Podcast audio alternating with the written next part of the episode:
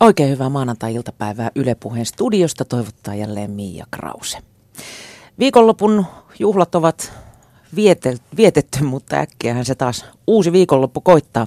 Ja juhlia varmaan monella tiedossa ensi viikonloppunakin. Mitähän sitä sitten vesi lahjaksi? Jos on vaikka tuparit, tai jos menee kaverin mökille viikonlopuksi, tai vaikka lapsen opettajalle. Kukat on niin nähty eikä koristeesineitä edes kehtaa ostaa, sitä paitsi kaikilla on jo kaikkea. Mitä jos veisitkin ruokalahjan? Se on nimittäin aina varma valinta. Sitä taatusti arvostetaan ja se tulee aina myös käyttöön. Seuraavan tunnin ajan puhutaan alkuun ruokalahjoista ja alkavan syyskuun kunniaksi pistetään myös satokausi nippuun ja eiköhän tässä ehditä vielä puhua vielä ruokavalokuvauksestakin. Mulla on tänään vieraana ruokatoimittaja ja ruokavalokuvaaja Mari Moilanen. Terve taas. Kiitos, kiitos. Mia Krause. Nautintoja neljältä. Yle Puhe. Mari, sulta on ilmestynyt aivan ihana kirja. Syötäviä, vietäviä, vietävän hyviä syötäviä, eli lahjoja keittiöstä. Mä oon itse aikoinaan antanut paljonkin just joululahjaksi kaiken näköistä limppua ja sinappia ja melkoinen tehdas oli käynnissä ennen joulua. Ja hauskaahan se oli. Mutta tota, millainen Mari on hyvä ruokalahja?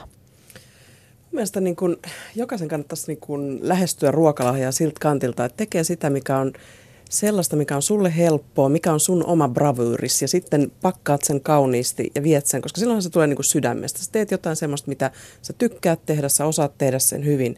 Et mä en ainakaan lähtisi hirveästi niin kuin kokeilemaan, että nyt, nyt mä teen elämäni ensimmäisen kerran tämän jonkun todella monimutkaisen kakun ja vien tämän lahjaksi, vaan mä lähtisin siitä, että se on joku sun oma bravuuri. Jos sä tykkäät tehdä vaikka sinappeja, niin teet niitä sitten ja viet. Mutta sitten siinä on se pakkaus on niinku se toinen puoli ruokaa. Eli sitten sä pystyt, vaikka olisi, olisi tämmöinen niinku helpompi ruoka, niin sitten kun se pakataan nätisti, niin sitten se on aivan oiva lahja, että siinä ei ole niinku mitään sen, se ei, se ei tarvitse olla sen kummallisempaa. Mm. Et mun mielestä ehkä, ehkä nykyään on ollut just se, että, että ajatellaan, että että vitsi, että se pitää olla jotenkin tosi hienoa tai sellaista, niin mä ainakin halusin tässä kirjassa lähestyä sitä kautta, että se oikeasti voi olla vaikka sinappi tai grillikastike tai, tai joku tämmöinen simppelimpikin juttu, että niin kuin ihmiset jotenkin saisi sen, niin kuin sen ajatukset, ai hitsi, että en mä ajatellutkaan, että näin se onkin, että sen ei tarvi olla niin kuin kaikkein vaativin ruokalaji, minkä sä viet lahjaksi, vaan sellainen, minkä sä itse haluat antaa ja sitten se tuottaa iloa toiselle. No niitä olisi varmaan sit vähän hyvä harjoitella just etukäteen, että ei lähde niin kuin vaativimpiin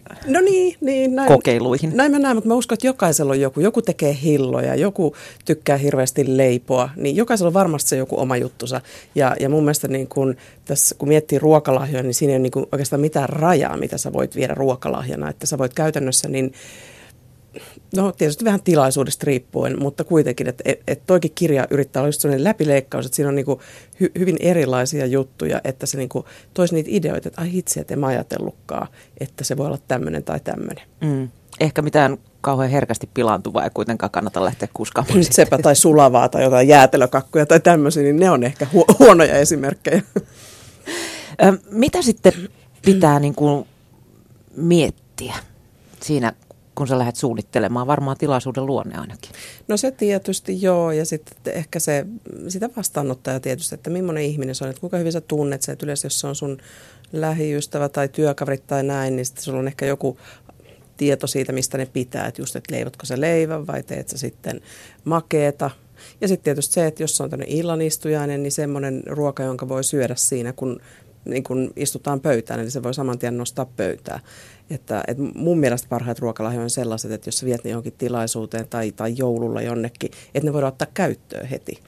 Et, et itteeni ainakin ilahduttaisi hirveästi, kun miettii esimerkiksi joulun niin sitä kattausta. Se sisältää niin paljon kaikkea, että sä et itse ehdit tekemään sitä kaikkea, mitä joulupöytään katetaan. Niin jos joku toisi vaikka lasimestarin sillipurkin tai, tai esimerkiksi mun kirjassa olevan punajuurisinappi, niin mä olisin tosi iloinen ja mä ottaisin sen joulupöytään mukaan saman tien. Pitääkö Mari sun mielestä kysyä etukäteen vastaanottajalta, että sopiiko tuoda ruokalahja? Ei, ei, ei voi missään viedä. nimessä. mun mielestä siis mun mielestä sitten on kyllä vastaanottajassa vähän vikaa, jos lahja ei kelpaa tai näin, koska mä ainakin koen, että ruokalahja, niin sehän jos joku on semmoinen niin ajateltu lahja ja tulee niin kuin sydämestä, että, että tota, että sitten jos miettii niinku sitä tavaraa, että kun kaikilla on kaikkea oikeasti, että mitä me, mitä me niinku ihan aidosti tarvittaisiin, niin mun mielestä tämmöinen lahja, joka kuluu, eli se syödään pois, se häviää, se ei kuormita kenenkään kotia. Et esimerkiksi niin kuin mua henkilökohtaisesti vähän harmittaa, kun mä ruoka-alalla työskentelen, niin mulle tuodaan ruoanlaittovälineitä ja kippoja ja kattiloita, niin mulla ei ole niille tilaa. Että, että mieluummin ottaisin purkin sinappia, jonka mä voin syödä pois sitten. Mm. Mutta nykyään on, on kaikenlaisia ruokavaikeilijoita. Pitää varmaan tiedustella etukäteen. Kyllä, ja mun mielestä niin ruokalahjoissa on tosi tärkeää se, että, että liittää mukaan lapun, mitä siinä on. Eli nimenomaan kaikki ainesosat, että, että jos on pähkinöitä tai jotain tällaisia, koska oikeasti voi olla vaarallistakin saada jotain ruokaa, joka, jolle sä oot todella allerginen. Että, että se mun mielestä liittyy ruokalahjoihin, että joko sä suullisesti kerrot, että mitä siinä on, tai sitten tosiaan liittää pienen lapun. Vähän niin kuin miettii myyjäisiä, niin niissä on pieni joku tarralappu, jossa lukee sitten, että mitä se ruoka sisältää. Että se on musta ihan kohteliasta. Samoin myös se, että miten tämä säilytetään ja kauanko se säilyy. Että siinä on ihan eri asia, jos sä oot keittänyt hillon, hillos, hillosokereilla ja se säilyy pitkään. Tai jos sä oot tehnytkin jonkun tuore hillon, vaikka chian siemeniä hyödyntäen, niin se ei säily pitkään. Ja se vastaanottajahan ei voi sitä tietää, ellei sä sitä kerro. Niin se on, se on mun mielestä tosi tärkeää myös. Niin Laittaa sen parasta ennen päiväksi. niin, niin, ja niin kuin sen, että hei, että voit jääkaapissa säilyttää, tämä säilyy nyt viikon. Tai tätä voit säilyttää oikeasti, että, että jos se tavaa, niin se säilyy vaikka puoli vuotta. Mäkin löysin kerran jääkaappia siivotessa, niin sieltä todellisia vuosikertasinappeja. Mä olin vissiin saanut useamman niitä erinäisinä jouluna lahjoksia. Siellä ne kaunissa purkeissaan kökötteli, mutta mä kyllä luulen, että ne lensi roskiin mm, sitten mm, mut, muutama vuotta muhittua. Niinpä, mutta sulla on siis hyviä ystäviä, koska sä saat ruokalahjoja. Mun täytyy myöntää, että mä aika harvoin saan ruokalahjoja ja, ja mä, mä mielelläni niitä kyllä ottaisin. Mm. Tota, yleensähän sitten tällaisiin niin kuin vietäviin havahtuu vähän niin kuin viime tingassa. Mm, mm. miten miten tota niin, kannattaisi vähän ennakoida, ettei tulisi aina niin kiire? No mun mielestä just niin kuin se, että, että tota, hyödyntää niin kuin satokautta, eli käytännössä mä keitän kesällä kuusenkerkkäsiirappia, josta tulee aina useampi pullo ja nehän säilyy tosi hyvin. Eli voi tehdä, kun ihan samalla tavalla kuin ihmiset säilöö tai tekee, tekee just jotain pikkelöitä tai jotain tämmöistä, niin, niin niitähän sä voit antaa. Kun sä teet itsellesi, niin sulla tulee niitä kaappiin ja sä voit yhtä lailla sitten laittaa vaan osan vaikka vähän kauniimpiin purkkeihin, semmoisiin sä voit miettiä, että nämä on sitten hyviä, että näitä mä voin antaa. Eli tietyllä tavalla niin kuin ennakoida ja tehdä etukäteen, että sun löytyy aina kaapista esimerkiksi jotain annettavaa.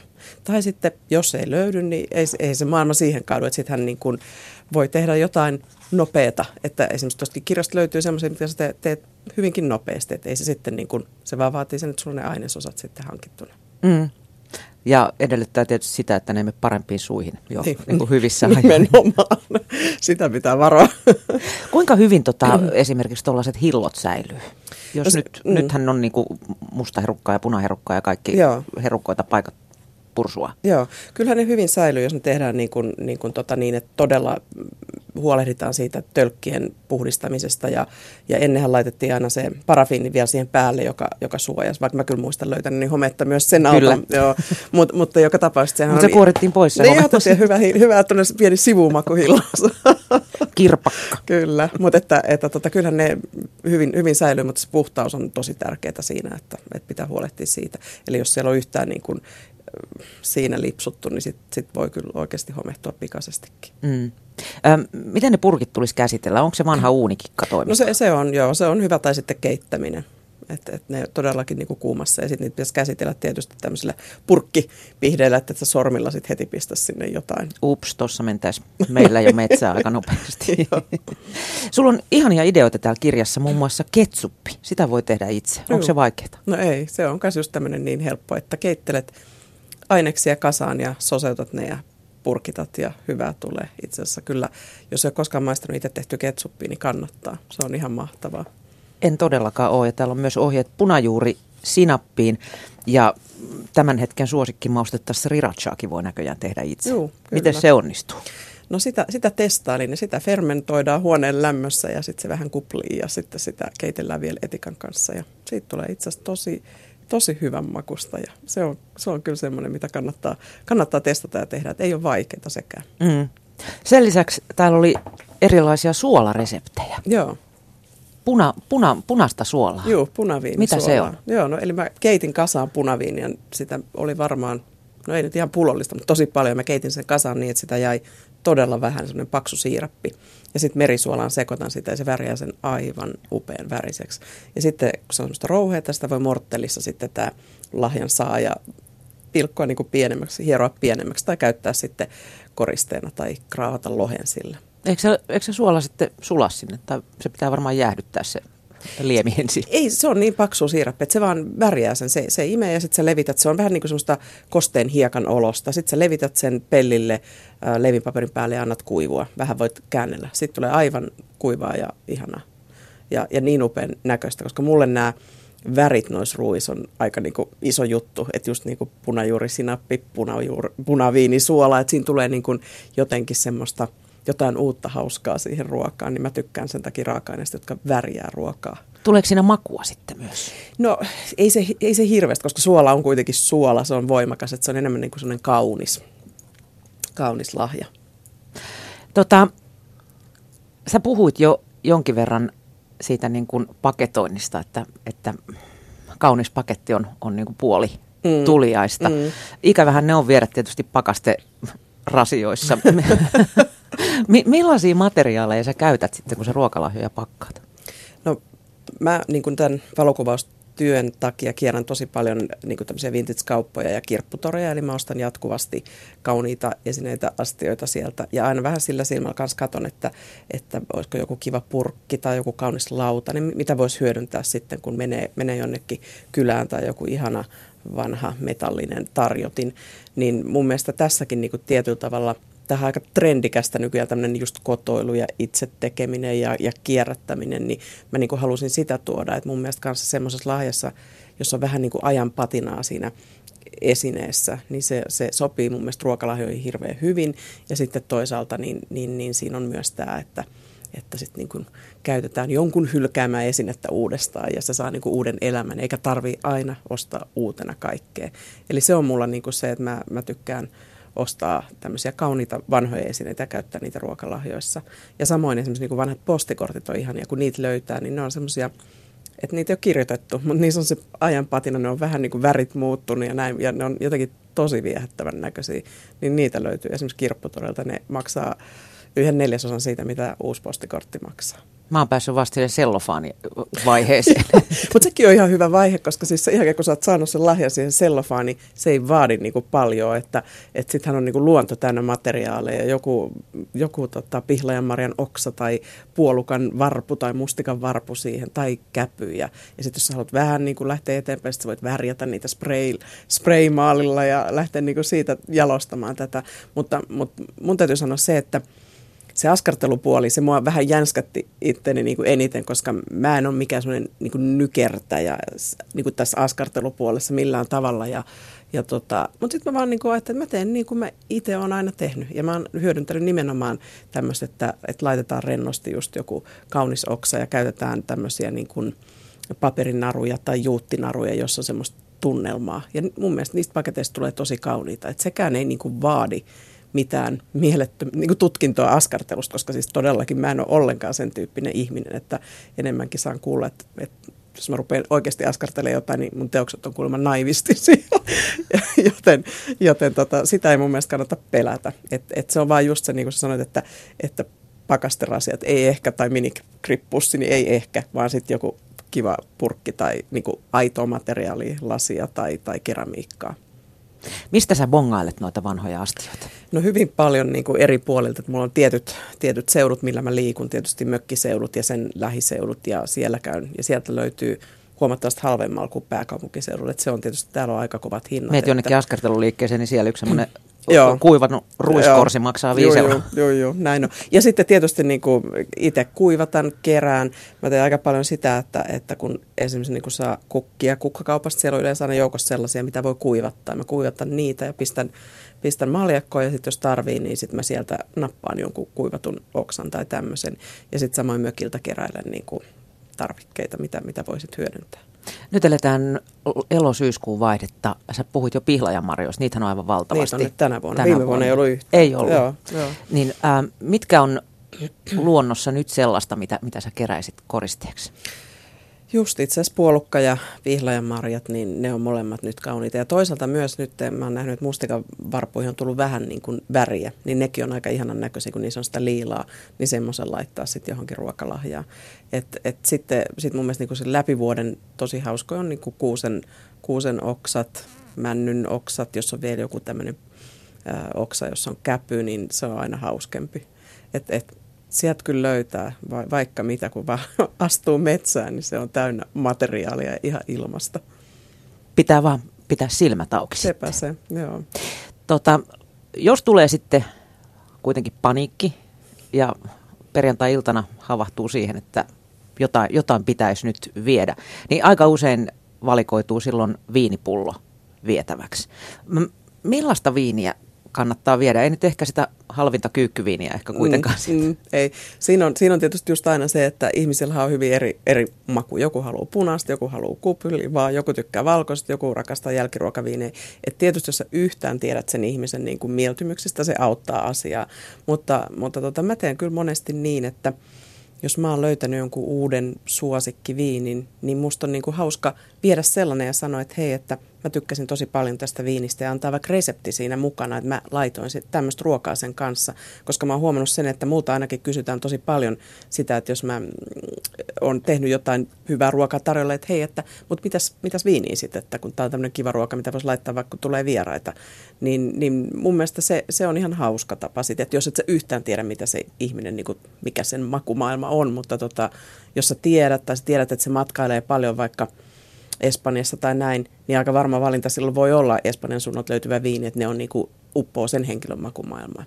Mutta ei ehkä sieltä alimmalta hyllyltä lähdetä liikkeelle, mutta mun mielestä senkään ei tarvitse olla niinku kallis, koska se heti, heti sä saat siihen niinku sitä tunnetta ja semmoista ajatusta mukaan, jos sä vaikka teet just tänne, että sä laitat kortin, jossa on pieni resepti. Tai, mm-hmm. tai sä kerrot, minkä takia sä valitsit tämän viinin niin kuin just, just niin kuin tälle henkilölle, sille lahjan saajalle. Niin kuin tietyllä tavalla tekee sit persoonallisen, eikä niin, että se tulee alkon kassissa ja ole hyvä. Ole hyvä. Joo.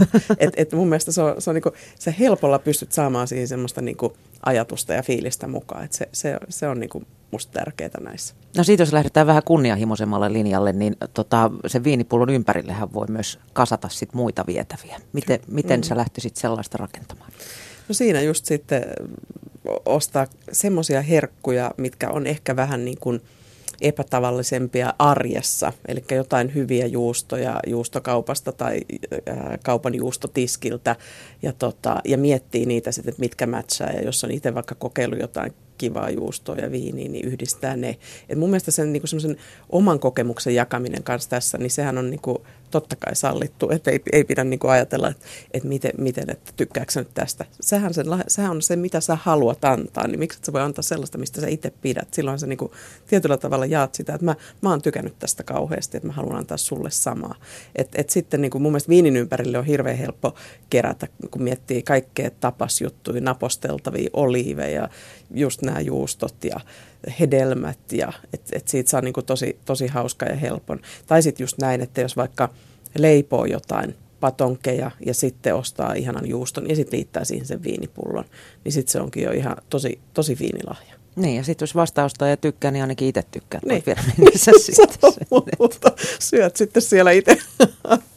jos sitten ei halua viiniä viedä, niin kahvihan on aika se, se oli kanssa. ainakin männä vuosina niin kuin hyvin suosittu. Aina tultiin kylää kahvipaketti kainalossa, Kult, kultakatriinat heiluen. Mutta tota, onhan sekin nyt vähän sitten kornia ojentaa sellainen kahvipaketti. Miten sä niin rakentaisit tyylikkään kahvilahjan? No kyllä mä, jos siinäkin pitäisi tietysti vähän tuntea henkilöä, että, että tota, onko sellaista konetta, joka jauhaa pavut tai jauhaako itse papuja. Että kyllä mä veisin niin kuin kahvipapuja jossain kauniissa astiassa tai laittaisi niin, että se paketti mahtuu sinne, että, että se, on, se on yksi vaihtoehto. Tai sitten yleensä, että jos nyt sit ostaa ihan peruskahvipaketin, niin pakkaa senkin sitten johonkin tämmöiseen Sellofaanin. Vaikka sellofaanin tai sitten myydään näissä, äh, just kirpputoreja myydään tosi paljon vanhoja äh, kahvi, tämmöisiä niin kahvibokseja, niin sen tyylisiäkin voi katsoa, että jos löytyy sopivan kokoinen, jonka sinne voisi sujauttaa, niin semmoisen mä oon muuten itse nyt saanut, tulikin just mieleen. Musta se oli tosi hauska, koska mä arvostin hyvin paljon myös sitä pakkausta. Musta se oli ihana vanha peltiboksi, jossa oli sitten kahvipapuja sisällä. Mm. Mitäs kahvin kanssa sitten viedään? No sen kanssa tietysti voi viedä makeeta, suklaata, keksejä, leivonnaisia. Et siinä on, siinä on niin kuin kaikki, mun, mun mielestä tämä makea puoli ei voi mennä niin kuin vinoa. Ja nämäkin löytyvät kaupasta, jos ei ehdi siinä Kyllä, kyllä nimenomaan. Et, ja tässäkin on taas sit hauska se, että jos leipoo jotain keksejä ja haluaa vähän niin kuin isomman lahjan, niin yhdistää siihen sitten ostetun hyvän kahvipapupaketin tai kahvipaketin, että ihan miten, miten tykkää. Yle puheessa. Maanantaisin kello neljä. Mia Krause. Nautintoja neljältä. Yle Puhe. Ja vieraana tänään on ruokatoimittaja ja ruokavalokuvaaja Mari Moilanen. Tota, satokausi. Nythän eletään niin kuin ehkä parasta satokautta. Se on hirveän suosittua nykyään. Isoissa kauppaketjuissakin on hyvin edellä esillä satokauden kasvikset. Mitkä on nyt just niitä, mitä kannattaisi kaupasta hamstrata? Nyt on niin yltäkylläinen aika tai ollut jo tuosta elokuulta alkaen, että täytyy myöntää, että siellä on vaikka mitä ja suurin osa on kotimaista, mitä siellä on tarjolla. Että, että tota, mun mielestä jos miettii tämmöisiä vähän spesiaalimpia, niin nyt saa esimerkiksi kotimaista latvaartisokkaa, mitä ei saa läpi vuoden. Ne on tosi pieniä ja sieviä, eli jos haluaa kokeilla jotain tämmöistä todella spesiaalia, niin se, niitä on esimerkiksi nyt kaupoissa. Mutta sitten muuten, jos ajatellaan, niin nythän alkoi kurpitsa-aika, kesäkurpitsa on tosi paljon, kaikki upeat salaatit, pavut, juurekset. Mun mielestä juurekset on itse asiassa ihania nyt, koska ne on, ne on nyt niin kuin tuoreeltaan maasta nostettuja, eikä niin, että ne on niitä laarissa pitkään pyörineitä, niin, niin kaikki nämä. Mutta mun täytyy myöntää, että mulle niin kuin elokuun alkupuoli marja-aikaa, että mä marjoja käytän tosi paljon. Kaikkea, mitä on herukoista, mustikat, vadelmat, kaikki. Mutta sitten mä rupean odottaa kurpitsaa. se, on, se on mulle se juttu, koska mä en tiedä, mi- miten se kurpitsa iskee muhun niin, mutta musta se on vaan niin hyvän makunen ja värikäs ja ihana, että, että sitten mä laitan varmaan kuukauden ja kurpitsaruokia. Mitä sä kurpitsasta teet? Siis mä oon aivan peukalo keskellä kämmentä näiden kurpitsojen kanssa. Mulla on ongelmallinen suhde jo kesäkurpitsaan. Mä, mä osaan tehdä siitä tasan kaksi hyvää ruokaa. Toinen on tämmöinen, että ne kuorutetaan parmesaanilla ja öljyllä ja pistetään uuniin. Ja toinen on sitten, että tehdään kesäkurpitsa pastaa. Mutta siihen loppuu meitsin taidot sitten no niin. tämän vihreän löllykän kanssa. Joo, no siis jos nyt miettii ihan tätä oranssia kurpitsaa, niin, tota, niin, niin sehän on niin kuin mainio siitä, että se sopii sekä suolaseen että ma, niin kuin makeaan kokkailuun, ja mä teen molempia. Et, että mun mielestä se kurpitsan maku, se on jännä, kun se on vähän makea, mutta se ei ole niin kuin liian makea. Ja mä tykkään erityisesti kurpitsasta pahdettuna, eli mä melkeinpä aina aloitan niin, että mä paahdan kurpitsana, on mä sitten tekemässä makeita tai suolasta ruokaa.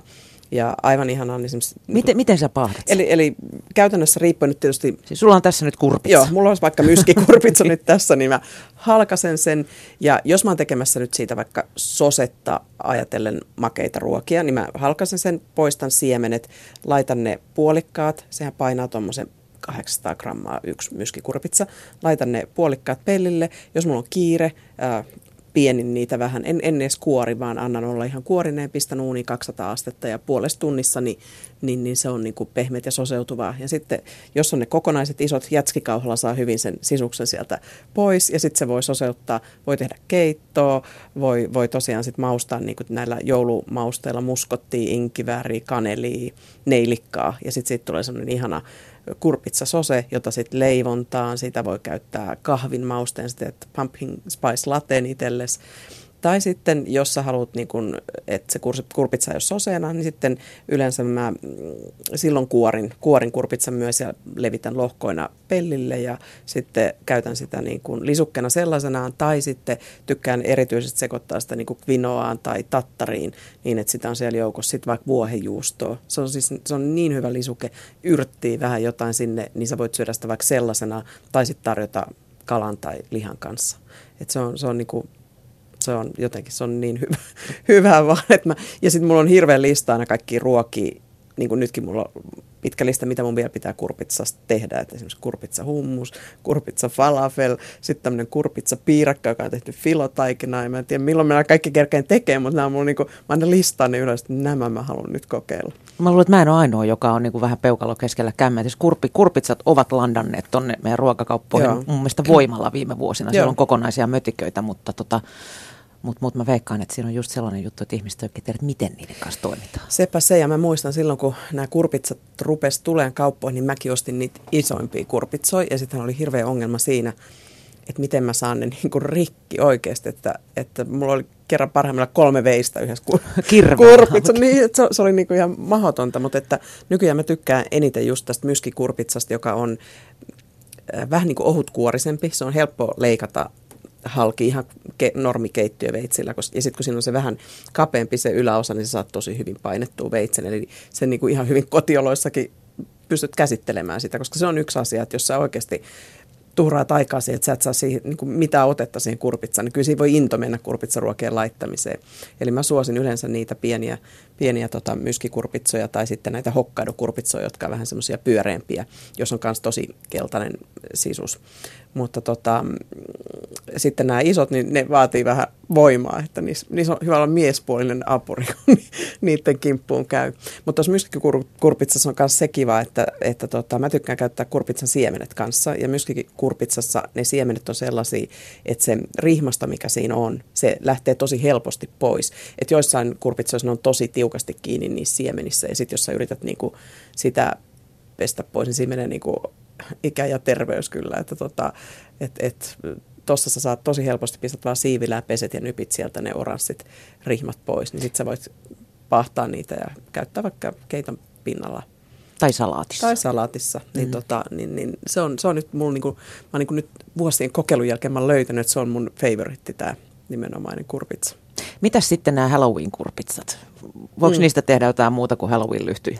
Kyllähän ne, siis joo, näitähän on erikseen niin koritse, koristekurpitsoja ja sitten näitä syötäviä, mutta kyllä nämä, mitä, mitä tota Halloweenina käytetään, niin kyllä siinä niin kuin syötäviäkin versioita voi käyttää, nämä isot oranssit, että, että tota, mutta ne on just näitä, mihin sä tarvitset kunnon työkalut. Moottorisaan. Joo, joo. Et mä, mä oon hyödyntänyt niin tämmöisiä näitä isompia kurpitsoja sillä lailla, että joskus kun on halunnut niin kuin hauskan näköisen tarjoilun, niin on käyttänyt sitä tarjoulukulhona, sitä itse sitä kurpitsaa. Eli sä oot kovertanut sen? Ja, joo, joo, ja sitten, sitten pistänyt sen keiton sinne sen sisäistä, sinne voi olla se hattu päällä. Että se vaatii tietysti vähän, vähän pientä vaivan näköä, mutta tota, se on ihan hauskaa. Ja nyt mä oon katsellut, mitä... Tota kannattaa miettiä, jos on 24 parasta ystävää tulossa. kovertaa monta kurpitsaa. Mutta sitten yksi hauska, mitä, mitä nyt on paljon ulkomailla näkynyt, on tämmöinen, että tehdään tota toi fondue kurpitsan sisään. Eli se kurpitsa mm, niin leikataan hattu pois ja tota, laitetaan uuniin kypsymään. Kypsytetään niin, että se kurpitsan liha pehmenee.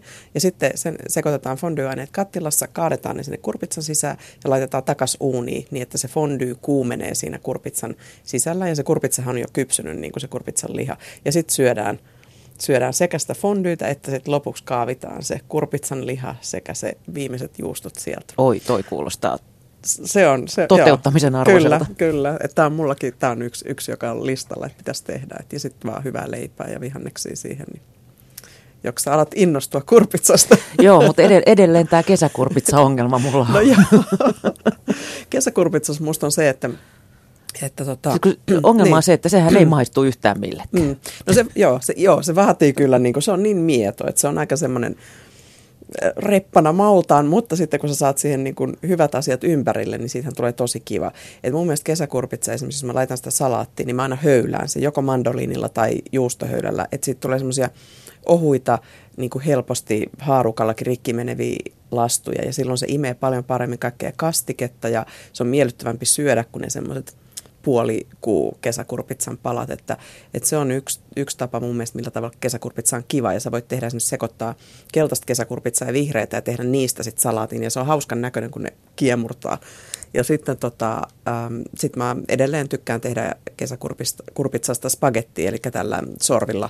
Ja silloin, silloinhan se imee tosi hyvin kastiketta, eli toimii ihan niin kuin pastan sijaan tosi hyvin. Mm. Et, et mä tykkään niin kuin kesäkurpitsasta niin, että se ei ole niin kuin siinä perinteisessä muodossaan tietyllä tavalla, koska siinä on vähän se semmoinen löysyys, mikä siinä tulee, mikä ei ole ehkä niin miellyttävä. Mm. Ju, juuri näin. Mm. Tämä on myös hyvä, että laittaa tosiaan uuniin kolmio, pit, semmoisena pitkulaisena kolmion muotoisena ja siihen sitten öljyä ja parmesaania päälle. Joo, niin kyllä. Maistuu ainakin parmesaan mä, mä oon viime viikolla lahkeroinut äh, ihan meidän lähellä kotia sienimetsässä. Hmm. Löytänyt valtavasti tota mustia torvisieniä ja, ja kantarelleja. Tota, jostain mä luin, että nyt on ihan paras sienivuosi pitkiin pitkiin aikoihin. Ja näitä mustia torvisieniä mä oon kuivannut. Se on oikein hyvä tapa mun mielestä säilyä ne torvikset. Mutta entäs kanttarellit? Mä, mä oon niinku lukenut kahta koulukuntaa. Et toiset sanoo, että voi kuivata ja sitten toiset sanoo, että ei voi kuivata. Kyllä kanttarellista tulee vähän nahkea. Se, se on tosi huono kuivata. Et, et mä en itse kuivata kanttarelle. Että et jos mä niitä säilön, niin mä, mä tota, paistan nesteet pois, että jos on ollut sateesta tai näin, ja sen jälkeen pakasterasioon tai pakastepusseihin ja pakkaseen. Et koska musta torvisieni on ihan, ihan erilainen, että sä voit laittaa se vaikka jälkilöylyyn saunan lauteille, niin siitähän tulee aivan rapisevan kuiva. Ja kanttarellista sä et sellaista saa. Mutta mä kans kattelin, että kaupoissahan myydään kuivattuja kanttarelle ja näin, että tietysti jos on riittävän vahvat välineet, niin voi saada, mutta en mä kotioloissa lähtisi, koska sä helposti saattaa olla, että sun kanttarellisato menee pilalle sitten. Huh, toimin siis täysin oikein, kun poistin kanttarelleista nesteet ja iskin pakkasen Joo, sitten. kyllä se, kyllä se on mun mielestä, niin kuin, näin, näin mä teen. Miten Mari sitten kuivattujen sienten käyttö? No esimerkiksi tuli mieleen, kun sanoit noista, mitä sä teet mustista torvisienistä, niin sitten yksi on kanssa sen jälkeen, kun ne on kuivattu, niin tehdä semmoista jauhetta, jos haluat käyttää sitä mausteena. Sehän tuo tosi upean semmoisen metsäisen maun esimerkiksi patoihin tai riistaruokiin, niin se on yksi, miten sitä voi niin kuin jatkaa sitä, että kun, kun on kuivannut ne, niin tehdä vielä jauhetta osasta. Mutta sitten muuten niin tämä, että, että sitten kun sä liotat, niin nehän saa niin kuin uuden elämän siitä. Että et mun mielestä tota, tatti on siitä hankalin, että kun se on aika kivan sellainen napakka, kun se tulee sieltä metsästä, niin, niin kun sä kuivatat sen ja liotat sen, niin se on vähän sen niljaskainen ja samahan se on pakkasen jälkeen, mutta makuhan siinä ei muutu ikäväksi ollenkaan. Et, to, tota, se, se, on, se on mun mielestä, nekin on parhaimpia tietysti silloin, kun sä oot just ne kerännyt, mutta mäkin löysin 80 litraa herkkutatteja, niin pakkohan niitä oli sitten käsitellä muullakin tavalla kuin syödä kaikkea. Ihan ei uponnut. Joo, ei, kaikki ei mennyt. Tota, mä onnistuin muutama vuosi takaperin tuhoamaan koko tattisadon. Mä iskin ne kuivuriin ohuina viipaleina, mutta ilmeisesti ne ei ollut sit tarpeeksi kuivia, Just, koska olivat joo. sitten homeessa, Joo. kun niitä piti käyttää. Hirveä sääli. Voi voi. Huonosti kävi. Joo. Tota, me puhuttiin tuossa ennen lähetystä myös siitä, että on valtavasti tullut tällaisia hybridikasviksia. Kerro, mitä hybridikasvikset on. Eli niin kuin kahden kasviksen risteytys. Ja nythän on, löytyy tätä varsiparsakaali eli bro- brokkoliinia. Kun on tämä brokkoli eli parsakaali, niin tämä on brokkoliini. Mä näin on- niitä, ne oli musta jotenkin säälittävän näköisiä. No, ne on sellaisia hoikkeja, joo, mutta, mutta ne, on, ne on aika kauniita, ja ne, koska miettii parsakaali, joka on aika jykevä ja, ja niin kuin tosi napakka, niin nämä on vähän semmoisia niin kuin, no miten sanot, ei nyt heinämäisiä, mutta ohkaisempia kuitenkin, niin mun mielestä ne taas toimii Lähinnä ruoanlaitos. veltoilta. Mutta ne on itse asiassa kuitenkin aika kivan napakkoja ja jopa niissä on myös vähän semmoista kovaa niin kuin puumaista perää, joka kannattaa katsoa ja leikata pois. Mutta tota, ne on ruoasta tosi kauniita, jos sä vokkaat niitä, irrottelet vähän niitä pitkiä kukintoja ja, ja pätkit sinne joukkoon. Tai sitten tota, esimerkiksi tämmöinen uunimunakas ja siihen pinnalle, kun ne, sä pystyt vähän niin kuin taittaa niitä, niin koristelet sen niillä, niin tulee tosi hyvän näköistä. Ihan erilaista kuin sitten taas tuosta parsakaalista. Ja maku on kyllä niin kuin semmoinen, että mä uskon, että jos joku ei tykkää parsakaalista, esimerkiksi lapset, niin, niin tämä todennäköisesti menee, koska tästä puuttuu se semmoinen voimakkaampi kaalimaisuus. Että tämä on kyllä miedompi. Että joku sanoo, että siinä on vähän parsamainen maku, mutta en mä nyt tiedä, onko se ihan parsamainen. Että kyllä se mun mielestä muistuttaa kuitenkin parsakaalia, mutta, mutta tota, mut must, mä tykkään sitä etenkin sen ulkonäön takia. Mä tykkään kyllä parsakaalistakin, että sekin käy, mutta, mutta kun ottaa kuvia, niin toi näyttää ainakin tosi hyvältä. Mulla on tasan yksi kokemus hybrideistä. Viime vuonna kollegasi Hanna Sumari toi mulle tämmöisen tomtaton. Siinä piti kasvaa sillä latvassa tomaatteja ja sitten ä, elokuun lopussa saada perunoita, Perunoita, sieltä, joo. sieltä itse ruukusta, missä se oli, mutta, mutta tämä tomtato koki hukkumiskuoleman. Joo. Mä en ole itse asiassa sitä koskaan nähnyt. Että, et, et. Mutta sittenhän on nyt tämä toinen, jota saa myös kotimaista tällä hetkellä, niin on tämä ruusukaalin ja lehtikaalin niin kuin hybridi, joka on semmoinen, siinä on vähän niin kuin liilaa, niin kuin jossain lehtikaalin lehdissä on ja, ja se ehkä muistuttaa enemmän niin kuin pientä, sitä sanotaankin baby-lehtikaaliksi myös, niin, tota, niin, niin se on aika kiva. Esimerkiksi jos se niin kuin vokkaa öljyssä ja valkosipuli, suolaa, pippuria ja laittaa vaikka käsypähkinöitä tai jotain, niin se on hauskan näköinen lisuke. Et, ja hyvän makuinen kanssa. niin se on toinen nyt, mitä, mitä löytyy ja ihan kotimaisena saa. Miten hyvin tällaiset hybridit on Suomessa sitten lyönyt läpi itsensä? No ainakin, Osaako ihmiset niitä käyttää? Joo, no siis sanotaan, että tietysti varmaan ruokaihmiset ensimmäisenä niistä innostuu, mutta mun mielestä näistä on aika paljon ollut niin kuin kirjoiteltu ja blogeissa on ollut paljon ja lehdissä on ollut paljon, että et, et, ja kerrottu, miten niiden käyttö eroaa esimerkiksi sitten parsakaalista tai, tai lehtikaalista tai rakenne ja mausta kerrotaan. Et kyllä mä uskon, että ihmisiä kiinnostaa, koska ne on aika hauskan näköisiä tapauksia yleensä, semmoisia erilaisen näköisiä. Että, et tota, mutta et mä luulen, että tietysti ne menee niin kuin aalloista tai tämmöisessä sykleissä, että ketkä niitä aina rupeaa käyttää. Et ei varmaan nyt saman tien kaikki syö brokkoliineja. mutta, tota, mutta, mutta se, on, se on kyllä hauska. Mä, viimeisen mitä mä tein oli tämmöinen niin uuni, uunibrokkolinit, fetaa ja sitruunaa ja tosi niin kuin raikas lisuke. Et, et niissäkin tietysti sama juttu, mitä oikeastaan kaikissa vihannesten valmistamisessa, että ylikypsennys ei tee niille hyvää. Että mahdollisimman rapsakoina ja kivoina kannattaa syödä. Mm. Öm, joo, ne semmoiset höyrytetyt parsakaalit ei, ei, ei, tee, ei tee ihan heti mieli, että mä usein itse teen parsak. Meidän lapset jostain syystä tykkää parsakaalista ihan kauheasti, mutta se varmaan johtuu siitä, että mä teen aika usein uunissa niin, että niihin tulee se vähän rapsakka pinta mm. ja laitan siihen vähän öljyä ja ehkä parmesaania ja suolaa pippuri päälle. Mm, sehän on ihan tosi hyvä, siis oikeasti. Mm. Joo. Viime vuodet Suomessa on ollut valtava kaalibuumi. Mm. Vieläkö se näkyy sun mielestä, että se jatkuisi? No kyllä, kyllä mun mielestä niin kuin, joo, on että kyllä ihmiset tosi paljon, tarkoitatko nyt pelkkä ihan niin, niin kuin näitä valkokaalia, kaikkia, kaikkia kaaleja, joo, lehtikaalia, joo, no, mustakaalia. Joo, nimenomaan, että se, mä näkisin myös niin kuin laajempana sen kuin ihan nämä peruskaalit, että ehkä nekin on saanut boostia lisää siinä, että kun on tullut näitä muita, että se lehtikaalihan tuli ihan jäädäkseen, että osahan näistä on sellaisia, että tulee jotain ja ihmiset innostuu hetkeksi, mutta sitten se katoo. Mutta, mutta lehtikaali on tosi hyvin ollut tarjolla kaupoissa, eli kyllä se varmasti Hintakin kertoo on laskenut aika hyvälle niin tasolle. On, niin on, ja nyt on tullut mun mielestä mustakaali, jota oli vähemmän, niin sitä löytyy, ja senhän väri on tosi hieno, ja syksyisiin salaatteihin niin sopii tosi hauskasti ja raakana syötävä nimenomaan mun mielestä parhaimmillaan. Meillä sitä rakastetaan pastassa itse asiassa. Okay. Pekonia ja äh, tätä kavoloneeroa ja Joo. pastaa ja jälleen sitä parmesaania no sitten niin. kehiin.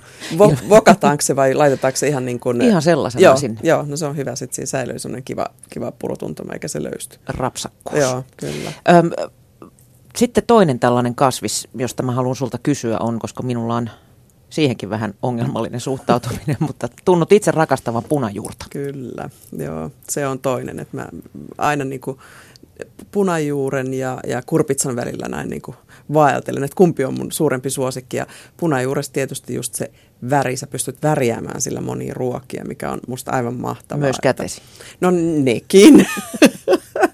Mutta punajuures on ehkä vähän sama, mitä, mitä kurpitsas, että kun sen maku on pikkasen makeeseen taittuva. Et mulla on selkeästi se, että mä pidän enemmän vähän makeista ruuista kuin, niin kuin hyvin happamista tai, tai suolasista, niin nämä miellyttää sen takia nämä molemmat mua tosi paljon. Ja punajuures on ihan sama, että sehän on niin kuin, tosi monikäyttöinen ja sopii sekä makeeseen että suolaseen ja leivontaan ja, ja pastoihin ja vaikka mihin. Et, et punajuurissa musta on ihana just tämä punajuuri mehu, jota sä voit käyttää leivän leipomiseen, saat niin herkullisen värisiä leipiä. Ja sitten mä itse kyllä teen punajuuresta myös niin kuin, äh, linkoon marjojen kanssa mehu ja niin kuin raakana, että mä, mä en esikeitä tai mitään. Et mun mielestä se on, siitä pitää vaan hyvin puhdistaa se punajuuri. Ihan samalla tavalla kuin porkkanat kuoritaan ja pestää hyvin, niin sama juttu punajuuressa. Että, että Suomessa ollaan aika varovaisia sen suhteen, että saako raakaa punajuurta syödä, mutta taas heti kun mennään meidän rajojen ulkopuolelle, niin Muualla ne ei yhtään niin myrkyllisiä kuin täällä. Joo, sanon muuta. Täältä se vaikuttaa. Että et sitten mä höylään myös mandoliinilla salattiin ihan tuoreita punajuuria, mutta et just se, että tosi hyvä, hyvä puhdistus, ettei siihen jää multaa. Että se on ihan selvää, että voi, voi saada sitten vatsa, vatsaongelmia, jos sinne joutuu jotain vääriä aineita. Mm. Tota, palatakseni tähän sun kirjaan mm. syötäviä vietäviä. Mitä tekisit punajuuresta syötäväksi vietäväksi?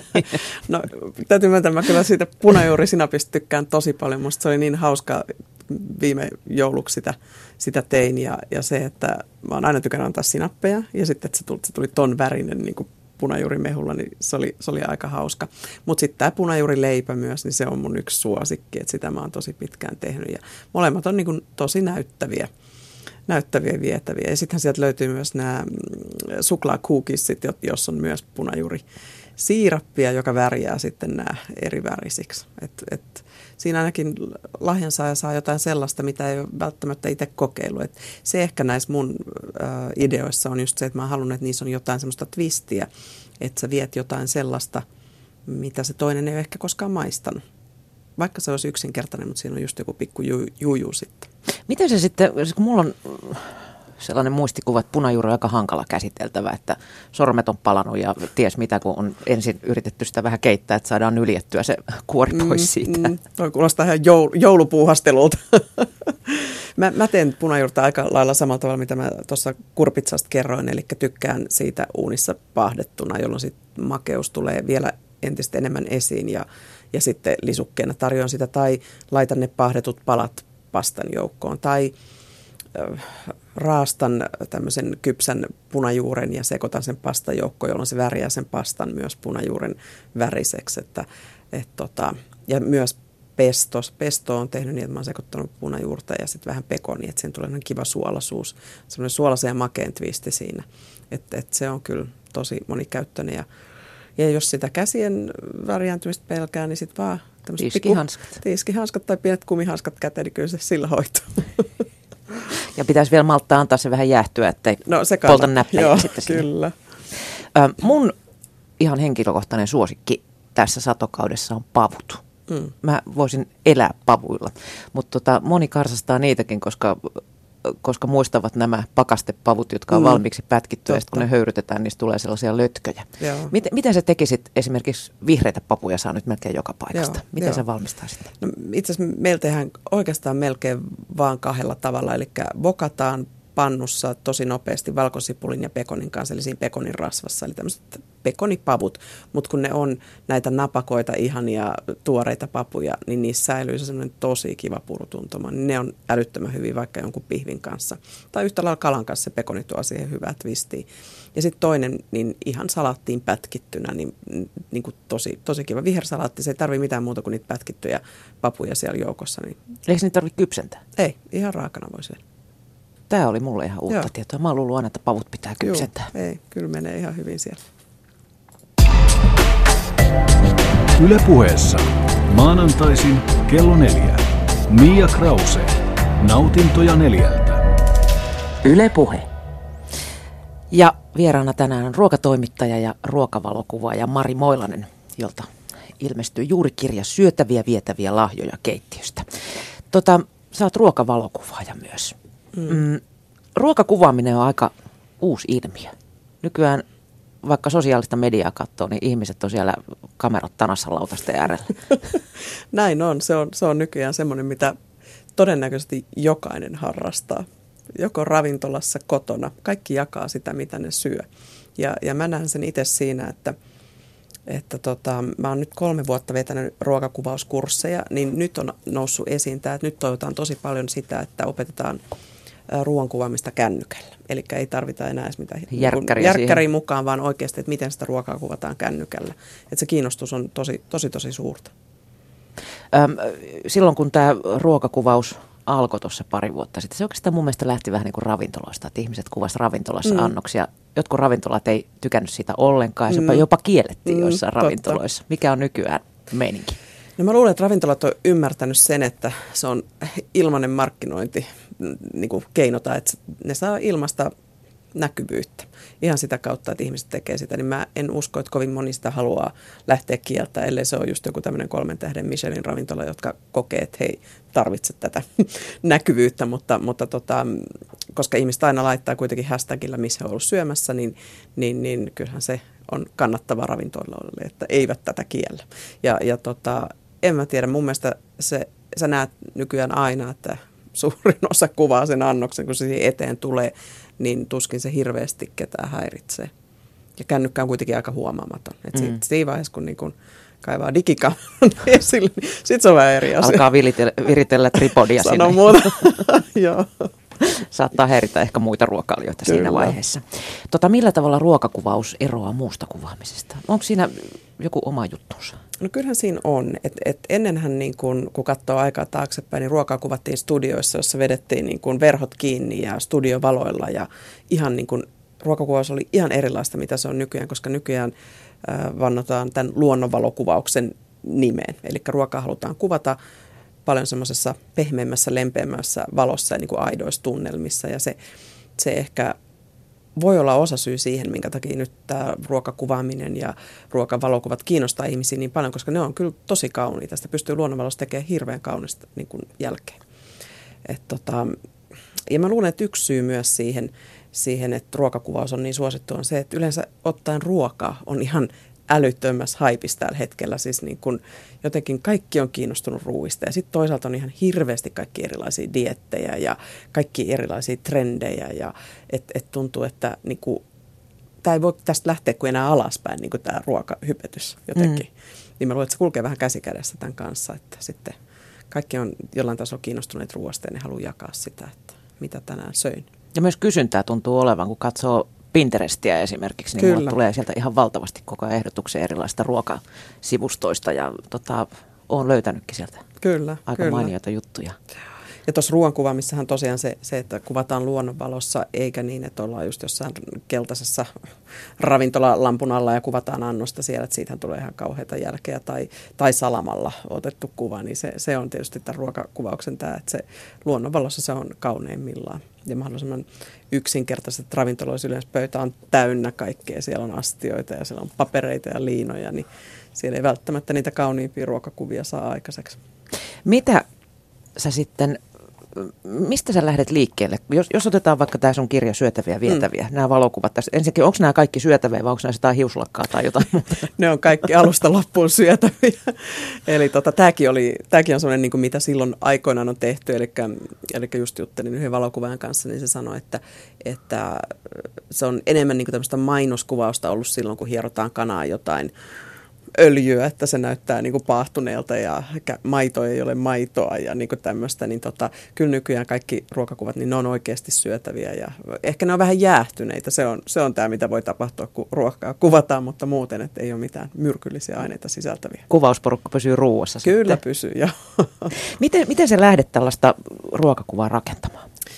No mä yleensä, joku itse asiassa kysyi multa just, että mietit sä aina miltä se niin kuin valmis ruoka näyttää ennen kuin sä rupeat tekemään ruokaa. Ja kyllä mä oon aika semmoinen niin visuaalinen ja esteettinen ihminen, että mä rakastan kauniita raaka-aineita ja mä mietin mielessä, että jos mä tekisin tosta sitä, niin olisiko se kivan näköinen. Eli mulla se kulkee siinä mukana. Totta kai mä myös laitan ruokaa, jota mä en mieti ollenkaan, miltä se näyttää loppuvaiheessa, mutta, mutta se on niin kuin siinä vaiheessa, kun mä rupean sitä ruokaa tekemään, mä jo mietin, että – että joo, että se näyttää siltä ja mitä värimaailmaa, mihin värimaailmaan mä haluan viedä se ja minkä näköisen niin pöydän ääreen mä haluan sen ihmisen istuttaa, että mitä siinä kuvassa on tapahtumassa. Ja mietin jo siinä vaiheessa ehkä näitä niin kuin taustalevyjen värejä ja sitä, mille, mihin astiaan mä sen laitan.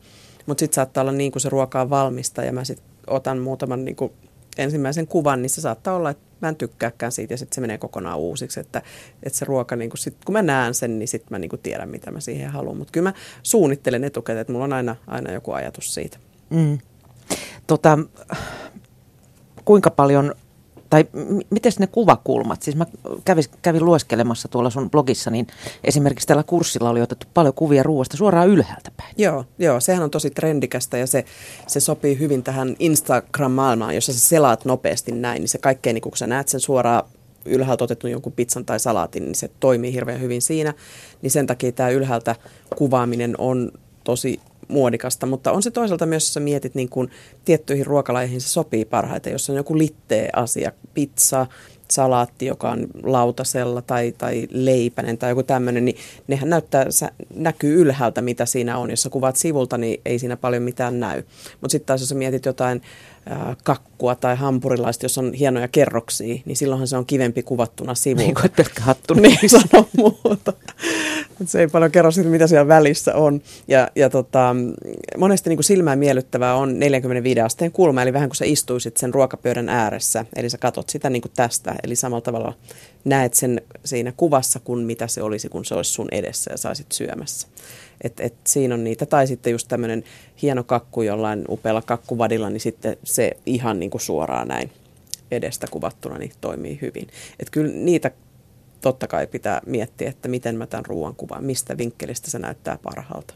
Millaisia tehokeinoja sä sitten käytät? No tota, mä mietin aika paljon niitä värejä, eli vastavärejä tai sitten, että se sävymaailma kulkee niin kuin kokonaan vaikka sinisen sävyissä tai tämmöisiä. Ja sitten nämä vanhat vintage-lusikat, kuluneet taustat tai, tai alustat. Mä tykkään niin kuin sen tyylisestä. Tämmöinen vähän niin kuin rustiikkinen maailma, niin se on niin kuin se mun maailma. Ja sitten, sitten mä tykkään aika tummasävyisistä myös, että sitten tekee niin kuin semmoista kontrastia ja varjoa ja, ja sitten se ru- ruuas on se valo, että siihen heijastaa se valo ja muuten voi olla aika semmoista synkähköäkin, niin se, se vaan miellyttää mua tosi paljon. Joo, tässä on esimerkiksi kahvipataleipä. Tämä on hyvin tällaisessa ruskeassa ympäristössä otettu. Kyllä. Muutenkin. Onko tämä sitten tehokäynyt, että ruoasta näkyy vain niinku osa?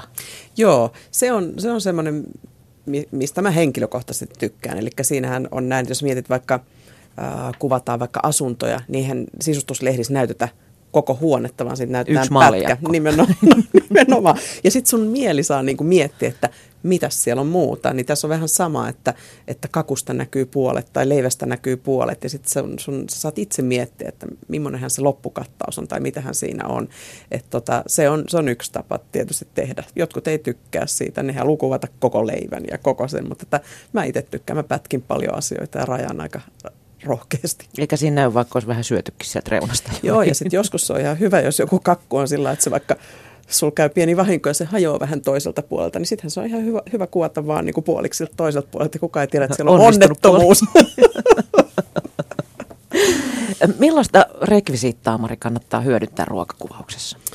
No mielellään niin kuin kaikkein matta niin kuin pintasta, koska kaikki kiiltä vähän kiiltää aika ikävästi kuvissa. Eli sen takia just nämä tämmöiset vanhat haarukat ja veitset, jossa on jo kulumaa, vanhat lautaset, jotka ei kiillä niin upeasti kuin nämä hienot posliinit kaupoissa, niin ne toimii hyvin. Ja samoin semmoisen niin kuin, sininen, harmaa, musta, valkoinen, tämmöiset värimaailmat, niin ruoka on niin kuin edukseen niissä. Sitten taas jos miettii jotain tosi raikkaita, kirkkaita värejä, niin kuin punaista, vihreät, keltaista, niin ne on hankalampi ruoan kanssa, koska se on se ruoka helposti hukkuu sinne. Eli sen takia mullakin löytyy aika paljon maanläheistä sävymaailmaa, missä se ruoka on, koska silloin se ruoka saa olla pää, pääosassa.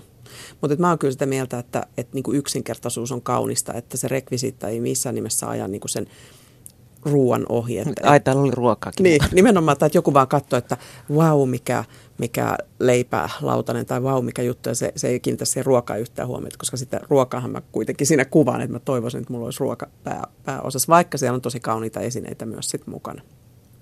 Ö, sä oot koko viikonlopunkin ahkeroinut ilmeisesti Kyllä. kouluttamassa nuoria kuvaamaan ruokaa.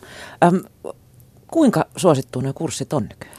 Kyllä ne on koko ajan enemmän ja enemmän. Mulla on niin kuin nyt, nyt tästä eteenpäin joka sunnuntai ja taas tulee sitten uusia juttuja, niin tota, heti sen jälkeen toisille, toisille halukkaille ja näin. Että, että se, mä aloitin kolme vuotta sitten niin kuin tämän, että mä tuon aina tämmöisen kuuluisan ruokakuvaajan Suomeen ja yhdessä, yhdessä pidetään sitten ruokakuvausworkshoppi, niin kuin viikonlopun kestävä ja silloin tosi vaikeaa oli tämä markkinointi ja saada ihmisiä niin kuin kiinnostumaan, mutta nyt kun on pitänyt ja ihmiset on tykännyt kauheasti, niin sana kiertää ja koko ajan löytyy uusia kiinnostuneita. Ja se mikä on hauska, että se ei ole mitenkään niin kuin vaan, että tulisi ruokablokkareita tai ruokatoimittajia, niitäkin aina on mukana, mutta, mutta ihan niin kuin tavallisia ihmisiä, jotka on kiinnostunut valokuvaamisesta ja haluaa nähdä, että miten – ruokaa kuvataan. Eli siellä on ollut hyvin erilaisia ihmisiä, sellaisia, jotka ei koskaan kuvannut ruokaa, mutta he haluavat tutustua tähän aiheeseen.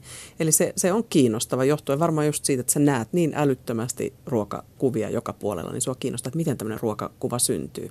Ja just nyt kun mä kattelin näitä nuoria, jotka teki tätä, he ei ollut koskaan kuvannut ruokaa ja he sai pädit käteen.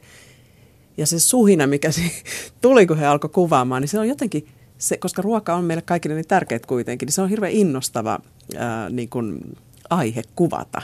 Ja sitten katella sitä, niin että miltä se näyttää, miltä nämä mustikat näyttää täältä ja mitä jos mä teenkin niille ja laitan kuvankin tästä kulmasta ja näin, niin, tota, niin, niin sitä on tosi hauska katsoa. Ihmistä se on positiivinen aihe, koska siinä ollaan niin kuin ruoan äärellä ja yleensä syödään myös sitten ruokaa sen jälkeen tai, tai siinä samalla tai näin, niin tota, se on niin kuin iloinen, tosi iloinen asia. Kaikin puolin sosiaalista hommaa. Kyllä, kyllä. Onko jotain sit sellaisia niin kuin ruokia tai, tai ruoka-aineita, mitä on hirveän vaikea kuvata? No on, että niin kun, kaikki tämmöiset rusehtavat kastikkeet ja sen tyyliset, niin ne ei ole niitä kauneimpia. Tietysti ruoka, jos on väriä ja, ja niin kuin vihreätä ja punasta ja, tai oranssia, niin nehän näyttää tosi hyvältä. Se on ihan selvä, kun ihmiset tykkää kuitenkin, niin kuin nauttii siitä väreistä, kun kuvia katellaan. Että sitten jos se on ihan kauttaaltaan niin perunat ja läskisoosi, niin se ei tietysti niin kuin sillä kaikkein kaunein ole. Että ainakin mä haen niin sitä semmoista kauneutta ja semmoista visuaalisuutta niissä kuvissa. Mutta kyllähän kaikenlaiset ruoasta on pakko ottaa kuvia, kun kaikenlaisia ruokia tehdään ja näin. Että sitten liha on myös toinen, että, että se, se, se ei ole välttämättä helppo, helppo kuvata, että tämmöinen, missä on kaikkia jänteitä ja kalvoja ja muita. Suolenpätki. Joo, kyllä. Miten näiden kuvien jälkikäsittely? No se on mun mielestä niin kuin, se on, se on ihan yhtä tärkeää kuin se, että sä oot sommitellut sen kuvan hyvin ja siinä on niin kuin kaikki ainekset kohdillaan. Et sen jälkeen niin kuin jälkikäsittelyllä sä teet hyvästä kuvasta erinomaisen, mutta jos se, se sommittelu on pienestä, se kuva ei ole hyvä, niin sitten taas jälkikäsittely ei tee siitä erinomaista. Et tietyllä tavalla siinä ne ainekset pitää olla kuosissa, niin sitten jälkikäsittely niin kuin nostaa sen niin kuin wow-efektin, että vitsi, siitä tuli hyvä. Ja, ja se on ihan yhtä tärkeää myös kännykkäkuvaamisessa. Tämä on ehkä se, missä mä oon huomannut, että ihmiset saa eniten niitä aha-elämyksiä, on siinä, että kun otetaan kännykällä ruoasta kuvia, ja sitten kun näytetään, että hei, älä iske siihen mitään hirveätä värifiltteriä päälle, vaan käsittele se ihan niin kuin sä tekisit, kun sä järkkärillä otat kuvia. Koska sellaisia ohjelmia löytyy, ilmasohjelmia niin kuin kännykästä, niin sitten kun ne näkee, ei ole totta, että mikä, mikä otos tästä mun kuvasta tuli, että siitä tuli näin hyvä, niin se, se, on, se on ihan mielettömän tärkeä. Ja mä luulen, että ihmiset enemmän ja enemmän haluaa oppia tätä puolta, koska nythän on ollut, jos katsot Instagram-kuvia, niin siellä on paljon ihan täysin käsittelemättömiä kuvia ja sitä vielä mainostetaan, että no filter. Siinä vinkkejä jokaiselle oman elämänsä ruokakuvaajalle. Kiitos Mari, kun pääsit tänne vieraaksi ja oikein herkullista syksyä sulle. Kiitos. Ylepuheessa maanantaisin kello neljä. Mia Krause. Nautintoja neljältä. Ylepuhe.